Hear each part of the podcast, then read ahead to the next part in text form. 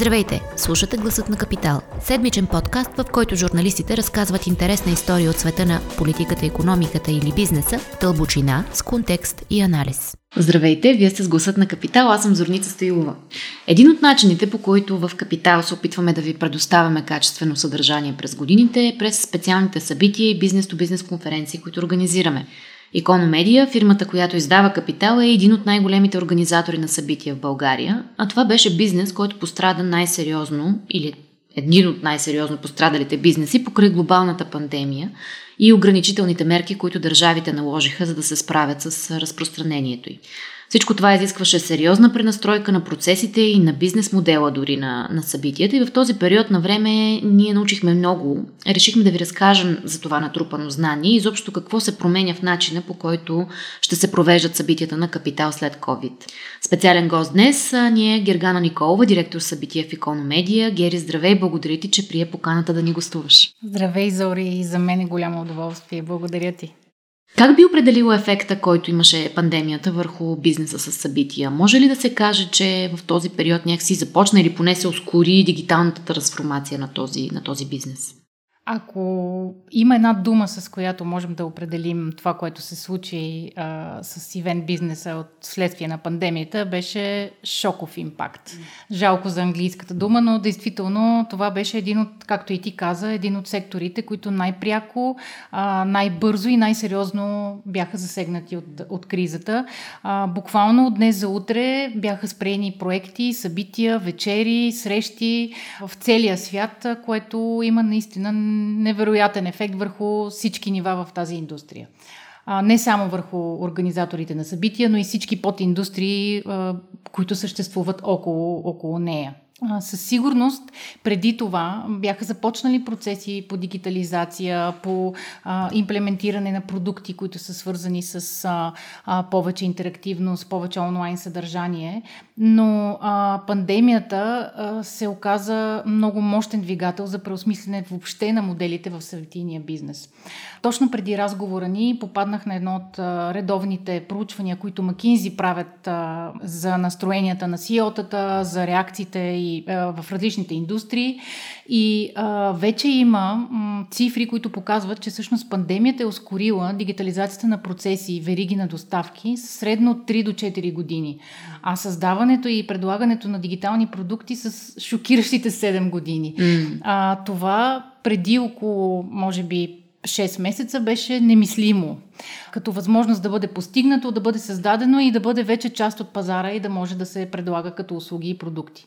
Със сигурност това въжи и за нашата индустрия. Бяха превъртени няколко години, в които а, ние преосмислихме и видяхме индустрията по изцяло нов начин който всъщност ще бъде продукта на бъдещето и ще бъде, начин, т.е. ще бъде начина по който конференциите ще изглеждат от тук нататък. Тоест, според теб тези промени, които преживя ивент бизнеса, не са времени, а по-скоро са тук, за да останат за по-дълго време. Категорично, категорично.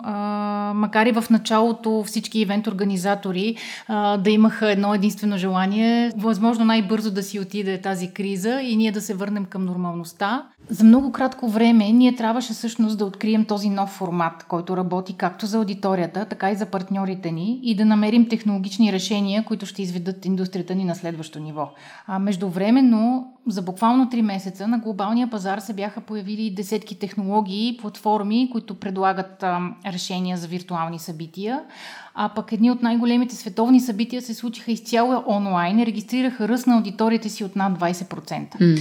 Точно този период, в този период ние видяхме колко много плюсове имат и дигиталните формати и колко а, повече гъвкавост, а, свобода, удобство и най-вече мащаб предлагат. И то не само за, за нас, като търсещи съдържание, контактуващи с всякакъв тип лектори от всякъде, но и за аудиторията, които а, могат вече в а, удобно време да преценят кога и по какъв начин да консумират това съдържание, което ние създаваме. Мащаба е много важно нещо за нашия бизнес и той е възможен да се случи точно благодарение на технологичните решения. И хора, които преди не си имали възможност да дойдат на нашите конференции поради ред причини, сега всъщност те могат да бъдат част от аудиторията. Можеш ли да ни разкажеш малко повече за това как ще изглеждат, как се завръщат изобщо събитията на Икономедия тази есен? Най-общо казано, те се връщат в хибриден формат. Mm-hmm. Това означава, че имаме определен брой хора, които са в залата и то е съобразен изцяло с е, епидемиологичните изисквания и гарантираш спокойствието и сигурността на гостите, а пък всички други, които не искат или не могат да присъстват, могат да гледат събитията онлайн. Част от проектите ни ще бъдат само дигитални, а други ще бъдат хибридни и това всъщност е практика, която ние виждаме на глобално ниво. А, дори в момента по голям процент от събитията се провеждат само онлайн, но ние решихме, че а, можем да вземем най-доброто от двата свята и да изградим модел, който да предлага възможност за нетворкинг и контакти онлайн, за, прис, за присъствие в залата и нетворкинг и възможност за участие в събитието онлайн. Можеш ли да, да влезеш малко повече детайли за мерките за безопасност на посетителите, тези, които искат все пак да дойдат на живо? Бейсик мерките сме ги покрили на 100%, което означава а, дезинфектанти, а, отстояния, маски сме поръчали до края на всичките ни събития, до края на годината за всичките ни събития. Работим още от август месец много плътно с нашите партньори от София Ивент Център, където ще бъдат повечето ни конференции, които а, не просто си промениха дизайна на фойетата и на залите, а, но и а, инвестираха в допълнителна вентилационна система, която гарантира а, въздуха да се пречиства много по-често и много по-ефективно, което се оказва всъщност много важен фактор за предотвратяване на разпространението на вируси. Имат насякъде указателни табели, табели, които а, приканват за спазване на мерките. Имат а, възможност за измерване на температурата вътре в самата зала. И едно от най-ценните неща, които се оказаха в София Ивент Център е, че площа им позволява да се постигне тази дистанция, която не всички локации, за съжаление, могат в момента да предложат. А кое е дигиталното решение, което избрахме за онлайн частта на събитията? Изобщо какви бяха предизвикателствата в избора на такава платформа и работата с нея? Може би над 10 а, разговора сме имали с различни платформи от цял свят. Участвали сме в техни демо презентации, но в крайна сметка се спряхме на български продукт. Mm. MP Studio се казват а, колегите, които направиха платформата.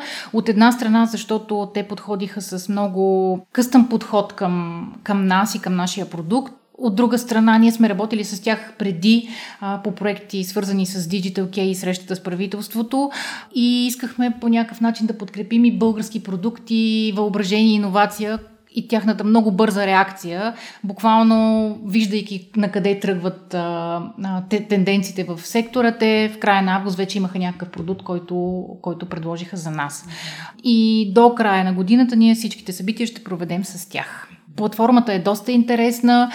техният опит в правенето на анимации, различни виртуални елементи страшно много помогна за самия ефект по време на, на престоят и в тази платформа да бъде много по-обогатен, много по-интересен, буквално като от филм от бъдещето, Star Wars или нещо подобно. В същото време много бизнес са подходили, защото в платформата има вграден тул за нетворкинг, mm. а, който а, позволява всеки един човек, когато се регистрира, да си направи визитка вътре, с компания, сектор, позиция а, и всъщност това позволява много по-бърз ориентир в това ти каква аудитория имаш в момента, с какви хора а, гледаш събитието и имаш възможност да си направиш а, one-to-one митинг с, а, с тези хора. Ти wow. пишеш лично съобщение и можеш да си направиш среща във вече сигурна среда, в която може да се видите дали в офис, дали онлайн или където прецените с тези хора. Това е супер интересно. Едно от най-смислените преживявания, свързани с събитието и конференциите, изобщо, които ние организираме, които са бизнес то бизнес, е точно възможността да срещнеш професионален контакт или някой, с който да задълбочиш разговора си по някаква специфична тема. И всъщност ми беше интересно да разкажеш как това ще се случва в този хибриден вариант. Да, всъщност нашите най-големи страхове, а, пристъпвайки към онлайн а, събитията, бяха от една страна контента, как mm. го подреждаме, как го продуцираме и как го правим а, така, че той да е адаптиран към новия начин на консумиране на информация. И другото беше нетворкинга.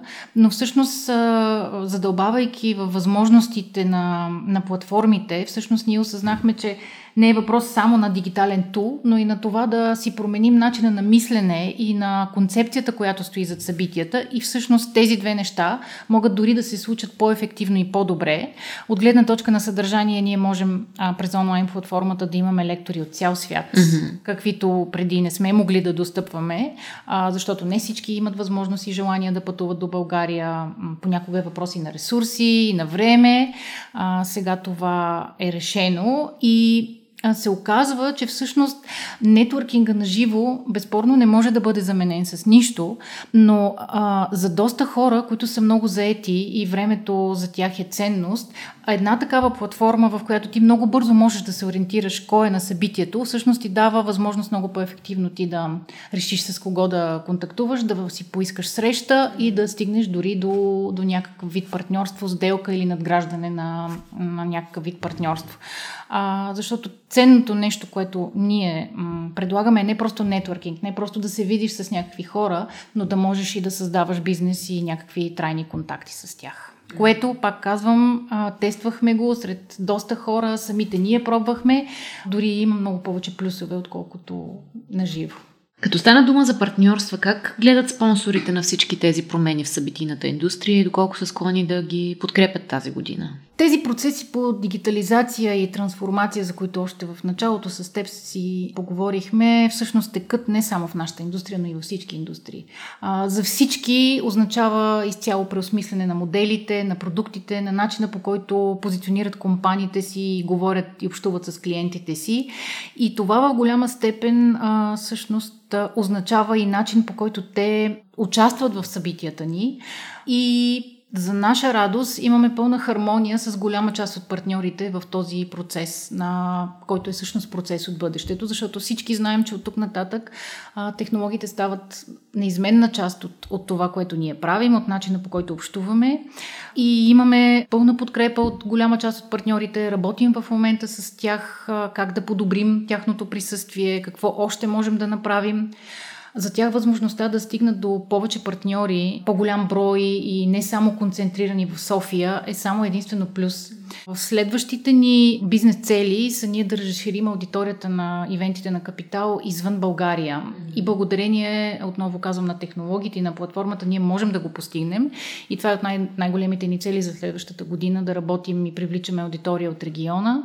Другото, което пък е много интересно е, че Платформата е много повече телевизионно предаване, отколкото само събитие, което пък означава и нови възможности, по-интерактивни, по-интересни, по-ефективни за позициониране на партньорите. Тук можем да имаме анимации, може да имаме вградени обекти, можем да имаме холограми, можем да имаме 3D ефекти, нещо, което на живо не може да бъде постигнато и това спонсорите го оценяват все повече, търсят го, адаптират си кампаниите и нещата, които искат да кажат, така че аз специално в тази линия съм по-скоро оптимист. Да. Много ти благодаря, Гери, за този разговор.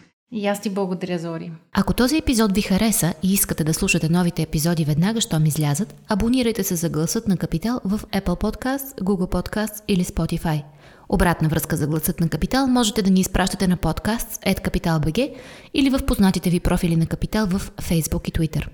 Музиката, която чувате в този подкаст е написана от композитора Петър Дундаков специално за Капитал. Аз съм Зорница Стоилова, а епизодът монтира Тихомир Колев.